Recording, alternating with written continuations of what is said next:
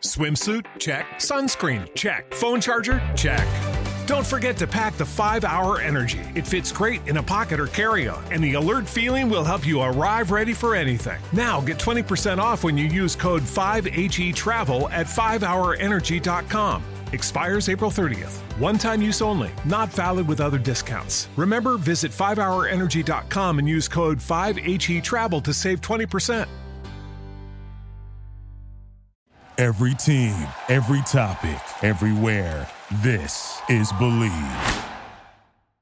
They don't always, I'm not saying in every instance and every gallery, but they make you feel intimidated. And it is, the world is opaque. And, Sure. you know, they don't always tell you how much it costs and what is the artist and is it worth the money and how do you navigate all of that because it's not transparent or historically it's more transparent now with online everything but less transparent. So i wanted to be approachable and more low key and more fun. I mean frankly doing this business it's fun it's creative. I get to meet all these super interesting artists and i get to share this beautiful artwork with people. For me this is like fun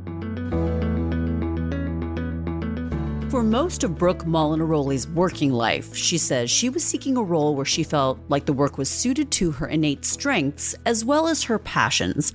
But for many years, spent too much time listening to others, telling her that she should work in business, make good money, or work for a well known company.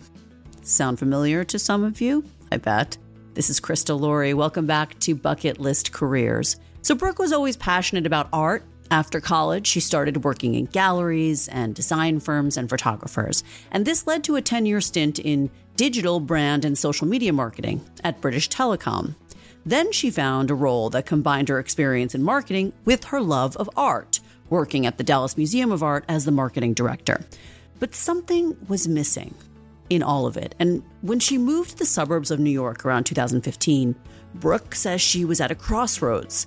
She knew she had strong opinions about the good and the bad of the art world and decided to start something of her own. Her own business, offering clients access to great contemporary artists and photographers at relatively accessible price points in a low key and transparent way, using her own space as an exhibit venue. This is a classic bucket list careers narrative you will absolutely love and learn from. Oh, and Brooke happens to be a friend of mine. Let's listen. Brooke, I want to welcome you to Bucket List Careers. I'm excited we're doing this. thank you krista i'm excited i love your podcast Well, it's so fun to have you because obviously your career narrative and your pivot is perfect for the show and its theme, but you're also a friend of mine. So we're going to have a few laughs along the way as we dig into your evolution and what you've been able to achieve. And I've actually really enjoyed watching this grow. I've been to your outdoor exhibitions, I've been to your displays inside your home. I own a piece from one of the artists that you represent. I remember when you launched, and I've seen what you've achieved more and more press, more and more artists on your docket, and it's really exciting for you. So I want to say congrats right off the bat. Oh, that's so nice. It's great when people say that to you because you sometimes can't mark your own progress. Right.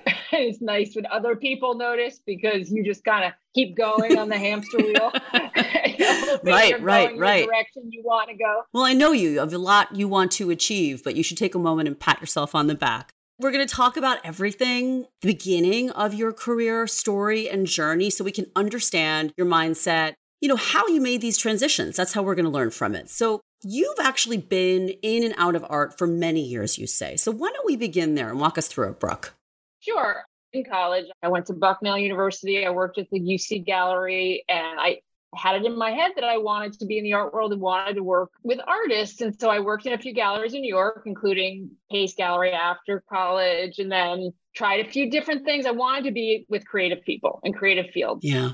After that, I worked for design firms and then I ended up in sort of the website development world in the late 90s and ended up in a very corporate marketing stream somehow. I was always trying to find the most creative job in any of these businesses. I have no idea if I ever did. And ultimately, I found my way back to the art world. We lived in Dallas, Texas, and I worked at the museum, Dallas Museum of Art, as the marketing director. So I sort of brought two things together. Yeah. And then when I landed back in New York, I thought I was going to work in the art world. And we can talk a little bit about how, and then ultimately started this own business. We Yeah. can talk that a little more detail. Well, I know you had a moment when you were back in New York, you live in the suburbs of New York, where you had that what am I going to do now moment. Totally. You were job hunting and you told me the options out there just weren't lighting you up. So let's talk about some of that and those roadblocks and how it led to the moment that you came up with this business idea.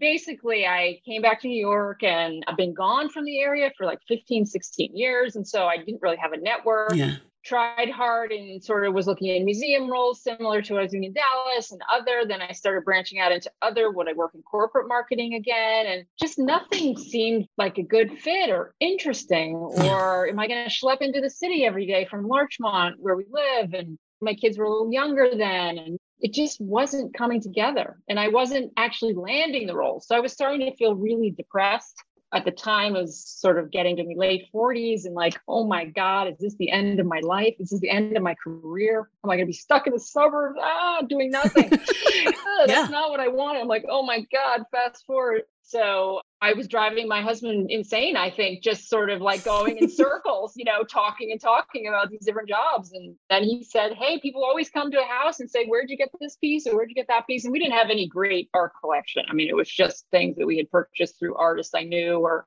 from my previous connections and jobs. Yeah. And he's like, there's so many people out there like us or you know people that have a home and are looking for art looking for real art in quotes from an artist you know not maybe purchased from yeah. West Elm or, you know, there's nothing wrong with that, but people were looking for something and they're just intimidated by it. And I was like, hmm, he might be right about this. Not that I wanted to admit he was right, but sometimes your spouse is right. I know, I know. I didn't do too well with that. But, but you were hashing it out together. Yeah. Right. We were hashing it out together and I was appreciative of the conversation and I also had strong opinions about the art world, yeah. having worked in and out of it, and things that I just didn't like about it, or things that I did like, and how I could create something innovative. And that's like another thread through my life. Even in when I worked in digital marketing, I wanted to be on the cutting edge, founding the first social media, doing the first digital, you know. So I kind of had that in my head,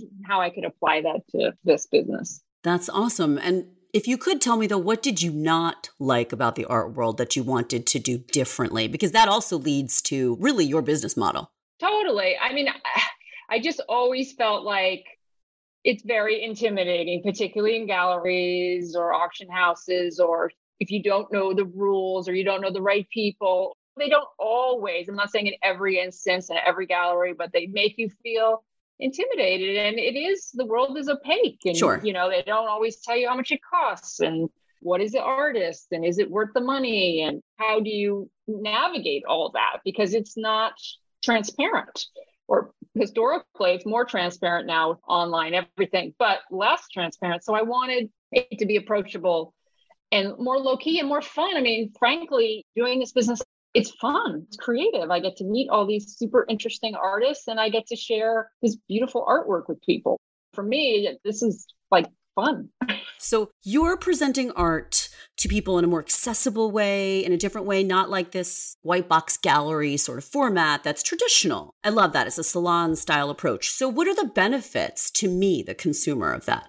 I think the benefits are a couple things. I mean, one one of them, of course, is that I'm helping you navigate that. You know, I am curating. I mean, you may not love everything I choose, but as part of the model, I work with lots of different artists. If you, okay. Krista, comes to me and says I'm looking for black and white photography or whatever, I can go deep into that area. But I also have my own knowledge bank of all things that I see all the time. It's no different than being an expert, right? On things I see online, the galleries, the fairs, all the things I'm doing so that's the benefit and also the sort of getting a little bit into the financial model that as an advisor working directly with artists you know it's a commission business and so my commission is less than what a gallery takes i probably have direct relationships more leverage directly with an artist so there are financial advantages to this model versus being in a gallery. I mean, there's advantages of a gallery for the artist for sure in terms of high profile and other things, marketing and things they do. But I also think the model is personal because I'll go to your house and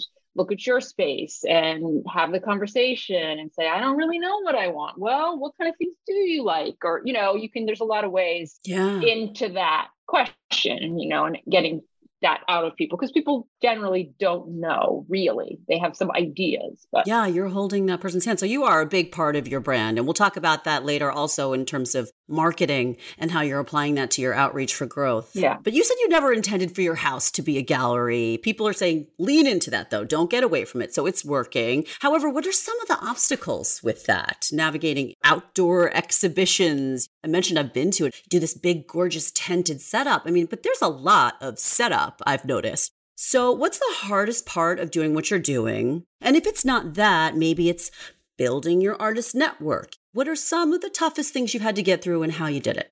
Well, I mean, just to answer the first question, I mean, I had this idea that I wanted to be innovative.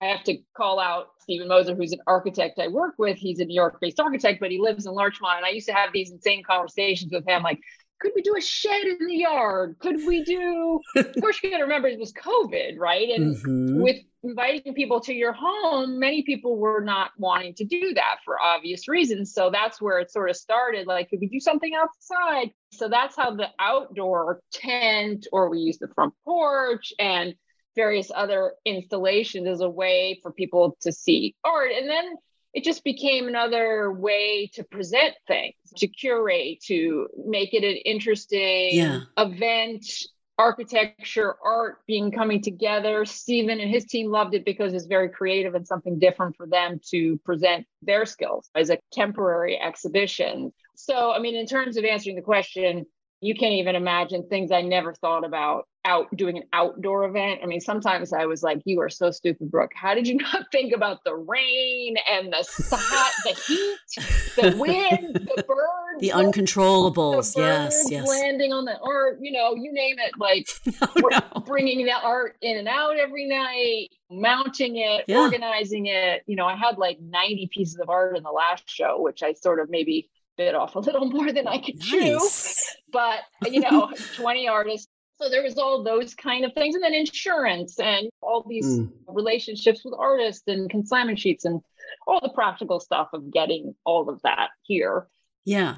But I think actually the biggest obstacle was myself. I mean, truthfully, was my own fear of failure, of me just putting myself out there. I know this is like every entrepreneur or someone that owned a business. It just wasn't anything that was in my like wheelhouse. I don't know. I think I was just scared of failing. This totally new landscape that you were jumping into. But that's the thing. It's a common thread for a reason. Entrepreneurs face this because, especially if you're pivoting. Yeah you are starting something fresh and there is a concern that you're just not really going to make it in this new area. But you got through that. And what would you say was the most powerful help to keep you going? I think it was a couple things. I think it was clients saying, like I told you, like because I spent a lot of my time just saying, how do I get out of the house? I always wanted to do shows in other locations, in other gallery spaces, or maybe even get a gallery at one point, like a permanent space. And everyone kept saying, Brooke, I love what you're doing. It's so relaxed. I'm in a home, you know, I can visualize it. It's great to see it with furnishings. Everyone has a dining room. It makes me feel comfortable. It's not intimidating. Yeah. All these things that were like very gratifying. I was like, oh, okay. You know, I think also people buying art, truthfully, making sale, you know, that's part of the business. And people saying, yes, I want that. And clients asking for multiple rooms. Just growing as a business, making me feel like, okay, this is something is working here. Right. And speaking of growth, I do wonder, you know, where you can take this and how you can take it further beyond your house, beyond your outdoor exhibitions. I know you have some plans in that area. Are you willing to share them or do you want to keep this as proprietary information? That's a good question, actually. But no, I mean, I do have plans. I mean, of course, I just would like to grow and work with more clients, doing more rooms, whole houses, things like that, continuing to discover better and better artists. I also have always had this idea that how I could take my house model on the road and to bring it to maybe smaller cities in the US. Like I lived in Dallas, Texas, and I just happen to know that though there is a number of good galleries there, there's not as many as being in the New York area. So bringing New York art or art from other places to them. Yeah. You know, they a lot of folks have more space because land is less expensive and staging a show in one of their homes or spaces, you know, as a way to kind of bring the model, curate a show for them. And then you could, you could see Denver, Seattle, wherever. So that's one idea. Yeah. Like bringing the New York artists to different states, different cities. Yeah, exactly. Suburban areas outside of cities, that kind of thing, which is what you're doing. Yeah, exactly. It's in the same kind of place, like bringing the art to them. With COVID, I think one of the things that was helping me is that no one was, many people were not going into the city. So this art in the house here in the suburbs was like very convenient for people who were all sitting inside during COVID and redecorating and of course. thinking about their home environment. Totally. People also said that to me. Isn't this convenient? I don't have to schlep into the city and go to some gallery I don't really know and I don't know where to go. So Brooke, are you seeing interest beyond the community? I mean, you have a, you have a lot of connections around here. I know that. And that's how your business begins, right? But Yeah. then in terms of marketing and outreach, I know you're using social media. You were able to transfer your digital marketing skills from your previous career life, if you will, to some extent. Yeah. But also in 2022, it's a little different and you're realizing that you are the brand. So how are you marketing yourself in that way to expand your reach beyond Westchester, beyond New York, Connecticut, metro area, thinking bigger? I mean, that's what I've been thinking a lot about is how I get beyond our immediate area and like even get to the rest of Westchester and the rest of Southern Connecticut because I've had some experience in marketing, digital. I'm heading long into Instagram. I am not any kind of superstar, but I'm trying.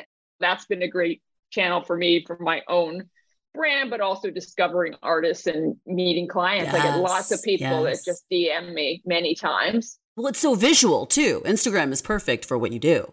Right. And so early on, I made a decision. I mean, I know from my marketing experience, I just couldn't do all channels. Like I basically do Instagram, tiny bit of Facebook, LinkedIn, and, you know, my own website, really. I mean, I just thought I better go deep into a few channels that I could do well at. And in terms of expanding, I did a little PR in the last show and thought that was good. And I also sort of been networking into these other towns, whether the local pubs or online things, to be able to kind of get into some of those other towns. And that's working. Yeah, that's kind of working. I think there's lots of other things I could be doing, but but I'm also thinking about how I just build my brand. I'm going to create more content about buying art and what is an advisor and how does the model work and how do you hang art and Sure. frame art and all that. Kind of all stuff. of those ins and outs. But but in the end, the consultancy is about you. Speaking of you and your journey and what you've learned along the way so far, what do you think your biggest takeaways are for people listening? Whether it's someone reinventing, relaunching, just reimagining a second act, perhaps. What are your biggest takeaways, Brooke? I feel like it's super cliche, but like it's just very true to me that I just spent so much time in my life with the shoulds, listening to other people. I should make money. I should work in business. I should do something. I think I was telling you, like, I had my, I'm not going to name anyone. I had a few people my extended family say, Well, why are you doing this business? It's so hard. Why don't you become a realtor? Why don't you become a designer? And I was so mad at them. I just was very clear that art is something that I've always loved. This is not a new new news for me. And Right. so I, I just wish that I had early on in my career, I wish I just stayed the course and not wasted 30 years of thinking I should do something. So I mean I so in the advice category, Drop the shoulds. drop the shoulds. And also like this is something I cared about and I was good at it. So Yeah. you're not that good at that many things, which I always tell my kids that you, you have to lean into the things you're good at. Totally. Lean into what comes naturally. And then if you can ideally monetize it, that's the road Right. to professional purpose, if you will. Totally. There's so much to understand and learn about this world because it's very foreign to me. So maybe we'll do a part two. Yeah. Okay. You know, in a, in a little bit, we can get more out of you for sure. Brooke, thank you so much. It's BAM Art. Where should we send people online then? So you're saying Instagram is good. Mention some of the places where people can find out more about you. Yeah. So my website is bam-art.net and my Instagram is bam underscore art underscore advisory on Instagram. And it's the same on Facebook. It's bam art advisory, Perfect. That's B A M BAM, everybody. Yes. capital B, capital A, capital N. Yes. Awesome. Okay. Correct. Everybody go check it out. Thank you so much, Brooke. This was a lot of fun. I enjoyed it. Thanks so much for being with me for another Bucket List Careers. Don't forget to rate or review wherever you get your podcasts. We'll be back next week with another great guest. Be well.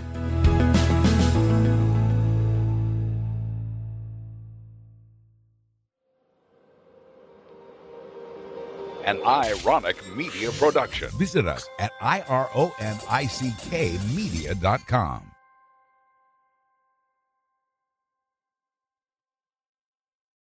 As humans, we're naturally driven by the search for better. But when it comes to hiring, the best way to search for a candidate isn't to search at all. Don't search, match with Indeed. When I was looking to hire someone, it was so slow and overwhelming. I wish I had used Indeed. If you need to hire, you need Indeed. Indeed is your matching and hiring platform with over 350 million global monthly visitors, according to Indeed data, and a matching engine that helps you find quality candidates fast. Ditch the busy work. Use Indeed for scheduling, screening, and messaging so you can connect with candidates faster. And Indeed doesn't just help you hire faster. 93% of employers agree Indeed delivers the highest quality matches compared to other job sites, according to a recent Indeed survey. And listeners of this show will get a $75 sponsored job credit to get your jobs more visibility at Indeed.com slash podcast. That's Indeed.com slash podcast. Terms and conditions apply.